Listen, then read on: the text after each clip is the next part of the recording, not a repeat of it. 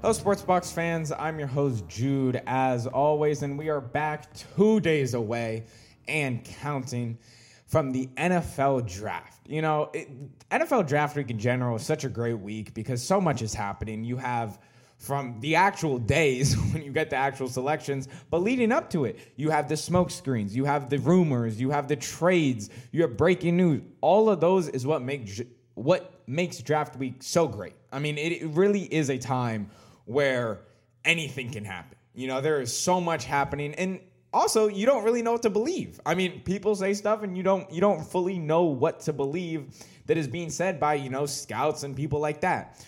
So today we're going to be talking about one team specifically. And this is this has been a team that has, you know, been on kind of been on the the, the top of the media for the past few weeks. Obviously, just now they're definitely skyrocketing on the media because of what they said, or what I should say that, you know, obviously the coach and, you know, Ian Rapoport reported. So Ian Rapoport reported on Saturday that the 49ers have narrowed their decision down to Trey Lance and Mac Jones for the to, to be selected the, with the third overall pick. Trey Lance and Mac Jones. Now remember, the San Francisco 49ers traded up to this pick, right? They traded up to this third overall pick with Miami. They gave up three future first round picks, including this year's, and a future th- third rounder in next year's draft. So they gave up four picks, and they also gave up three future first round picks. The reason I say that is because to me, Trey Lance or Mac Jones are there at 12. To me, I, I, I can't, maybe one is gone, maybe Lance is gone, maybe Mac Jones is gone, but one of the two guys would be there at 12. Or if anything, you trade up to eight or nine and you get those guys, Mac Jones, or you get Trey Lance. But they traded up to three. Now, obviously, you know, the big discussion has been Justin Fields. He's been the one that has been, you know, his name has been circulated through basically every team I can think of because really we don't know where Justin Fields is going to go, right? In the beginning of the year, it was like, okay, he's the second overall pick. He will be a Jet. Or he'll be a Jaguar. You know, obviously the Jaguars did get the first round pick after the Jets won a few games. But the point is, in the beginning, it was Trevor Lawrence, Justin Fields, and then the rest. But now it's Trevor Lawrence, Zach Wilson, Mac Jones, Trey Lance, and Justin Fields. How does a guy that broke at least a few ribs and then threw six touchdown passes in a college football playoff game go lower? That doesn't make a lot of sense to me. And now I'm not the biggest Justin Fields stan, right? I, I'm not a I'm not the biggest fan, but I, I do respect Justin Fields and the work ethic that he has and you know his drive for success. Because this dude, I don't think he's like a lot of these other guys in the draft. But it's weird to me that he fell that much after having a good performance. In his pro day, he impressed even more. I mean, I knew Justin Fields had an arm, right? And you could see it in tape, but when you really just when you really just see him just throw the ball, it's beautiful to watch. So now I have to ask the question, why Jones or Lance? Why why Jones or Lance? Because to me, both of them are not third overall pick valuable. Right? They're not at, at the third overall pick, they're not worth it. And especially the fact that the, the 49ers gave up their next three years of first round picks to get one of these guys. Jones and Lance are solid quarterbacks. They both are very good. And to me, Jones has a little bit of a lower ceiling because to me, Jones isn't anything special. Right? And people like to say, they like to compare him to Joe Burrow and say, oh, he's just another Joe Burrow. No, he's not another Joe Burrow. Joe Burrow broke records. Joe Burrow did stuff that many people in, in the NCAA, just college football in general, haven't done. While Mac Jones did throw 41 touchdowns this year, he didn't do anything special. I mean, you were supposed to throw 41 touchdowns with that type of team. But he didn't break any records. He didn't do anything special.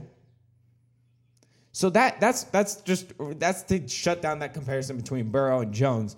But the idea to me is Jones isn't amazing at anything. He's good, he's great, right? And he's he's a solid quarterback, and he he could be, you know, a true, I, I think, game manager. But to me, he's not like out of this world. He's not like, wow, Mac Jones will elevate your team to the next level. To me, he's a Tannehill. And I will say Tannehill is better, but obviously Tannehill is better. But Mac Jones needs to just go to the right situation. You know, he needs to go to a situation where he has like an AJ Brown, where he has like a Derrick Henry, where he has a good offensive line, where he has a good defense, and then he'll blossom. Because I can't see him taking a team that really doesn't have a number one. Their running back corps, it's good. It's not amazing an offensive line that's solid. Their defense is pretty good. I can't see him take that team to the next level. And then with Lance, he does have a high ceiling. To me, he has a high ceiling and he's pretty good. But like Jones, he's going to need a few years to really be that quarterback that he wants him to be, that they want themselves to be, and then also their team wants them to be. Justin Fields isn't that. Justin Fields is a guy that's going to come in and he's going to make your team better day one. He's going to make your team better day one, without a doubt, to me. Now, I say this because I'm still very confused why the 49ers would trade three future first round picks. The 49ers are in a win now situation, right? You could say whatever you want about the 49ers last year. Yeah, they went 6 and 10. Okay, they, they were bottom the NFC West. Big deal. This team, like two years ago, went to the Super Bowl, right? And the team hasn't changed drastically. I mean, they've lost a few pe- people on the defense and the secondary, but drastically, they haven't changed. The reason they didn't beat the Chiefs is because they didn't have a true quarterback.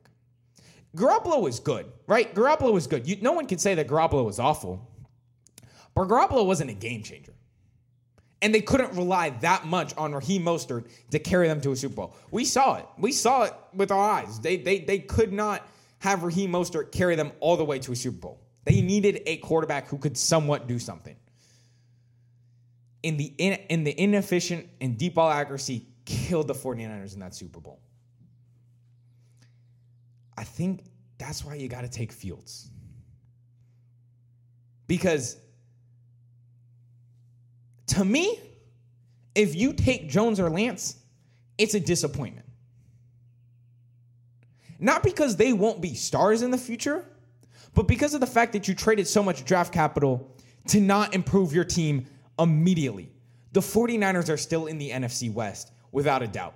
Seattle, I have no clue what they're doing. They're kind of a mess this year. I don't really see them even getting touching the playoffs.